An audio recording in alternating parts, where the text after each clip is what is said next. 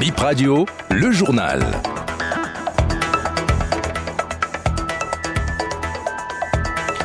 Vous êtes les bienvenus dans cette nouvelle édition BIP Info 9h. L'essentiel à développer, la sortie médiatique effectuée par le Parti Les Démocrates.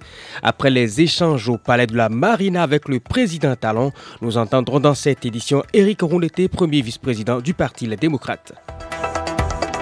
À suivre également en pied de Eric Rondeté, l'avis des populations sur cette démarche d'hier. Également, nous parlons sport avec euh, la cérémonie prochaine des meilleurs joueurs africains qui aura lieu le 11 décembre. C'est à Marrakech. Bonjour mesdames et messieurs, bienvenue dans cette édition de 9h à la Marina lundi après-midi. Le président Patrice Talon a eu des discussions avec la délégation du parti Les Démocrates conduite par leur président, le docteur Boniayi.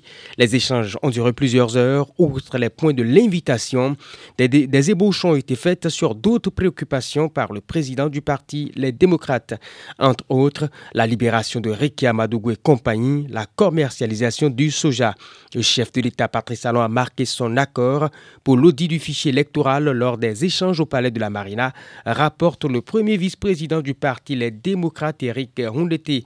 C'était à la faveur de la conférence de presse animée de retour de la présidence. Talon lui-même aurait reconnu qu'il y a des failles dans le système. Chacun de nous connaît les difficultés que nous avons eues par rapport à la liste électorale au cours des élections de 2023. La préoccupation était que il fallait à tout prix éviter que ces mêmes difficultés se répètent en 2026. Le président de la République a marqué son accord pour que un audit soit diligenté, si possible avec d'autres forces politiques, mais si les autres forces politiques ne sont pas disponibles, nous, nous ferons le travail. Nous espérons que cet accord marqué par le chef de l'État se traduira effectivement en réalité avec les exigences que cela appelle, parce que c'est un accord global, général, sans contour. Et lorsque nous aurons défini les contours, nous espérons qu'il continuera d'être d'accord avec nous et c'est notre souhait, parce que nous ne pouvons pas continuer à aller aux élections avec une liste qui sème le doute. Et il a été reconnu par lui-même d'ailleurs que quelque chose,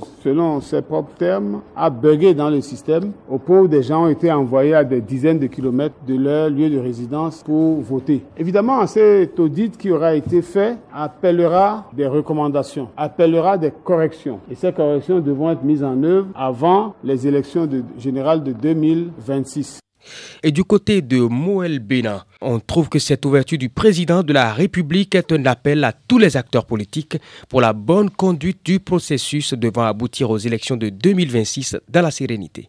Cette euh, acceptation du président de la République de laisser auditer la liste électorale peut qu'être bien reçu par Moal Bénin. Non pas parce que à Moal Bénin qu'on soit convaincu qu'il y ait besoin de faire cet audit de façon particulière, mais faire cet audit garantira ou mettra à l'aise tous les acteurs impliqués dans le processus électoral à venir, de la transparence de ce processus électoral-là. Il ne sera donc plus question après les élections de prétendre avoir soit perdu, soit gagné à cause d'un quelconque biais qui se trouverait dans la liste électorale. Cette ouverture du chef de l'État également est un témoignage de son attachement aux valeurs républicaines et surtout du fait qu'il n'ait absolument rien à se reprocher. Moi, Bénin salue euh, cette ouverture du chef de l'État et encourage euh, le processus à aller au bout.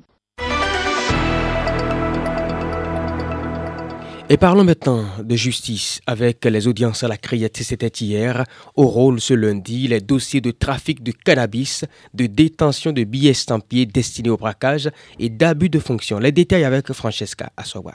Sept agents de sécurité du port autonome de Cotonou ont comparu devant la criette hier pour abus de fonction. Ils sont accusés de prendre de l'argent avant de faire entrer les camions dans le port sec de Zongo. En réalité, les conducteurs de camions devraient juste présenter le document les autorisant à entrer. C'est le directeur des opérations qui a démasqué les prévenus. Le représentant de l'agence de sécurité dont fait partie les accusés a nié les faits. Il déclare avoir fait rentrer un camion chargé de soja parce que le chauffeur aurait dit que son document sera disponible à midi. Une pratique habituelle et sans problème selon lui. Il affirme aussi que le directeur des opérations s'est présenté dès l'entrée du camion dans le port. Le directeur aurait conclu que le chauffeur a payé de l'argent pour pouvoir entrer. Le dossier est renvoyé au 26 décembre pour continuation. Deux hommes ont également comparu devant la criette ce même lundi. Ils ont été interpellés avec deux valises contenant du cannabis. Ils sont les chefs d'escale d'une société de transport.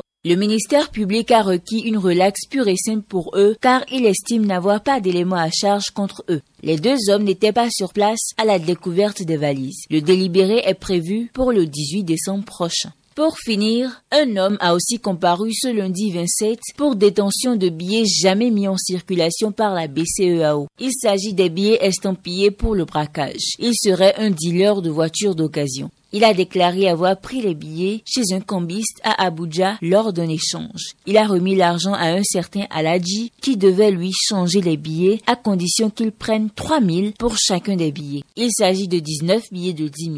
Ce dernier l'a appelé pour le rejoindre à la BCEAO et après une heure d'attente, ils ont été remis à la police, lui et son ami cambiste qui l'a mis en contact avec le Aladji. Le dossier est renvoyé au 26 février pour continuation. En bref, pour boucler cette édition, la cérémonie de distinction des meilleurs acteurs du football africain dénommée Café World se tiendra le 11 décembre prochain à Marrakech. En terre marocaine, annonce un communiqué de l'instance fêtière du football africain. À l'occasion, le meilleur joueur africain hommes et femmes de la saison écoulée, Ballon d'or africain hommes et femmes sera connu. Aussi, plusieurs autres récompenses seront attribuées. Et ce sera tout pour cette édition. Merci de votre attention.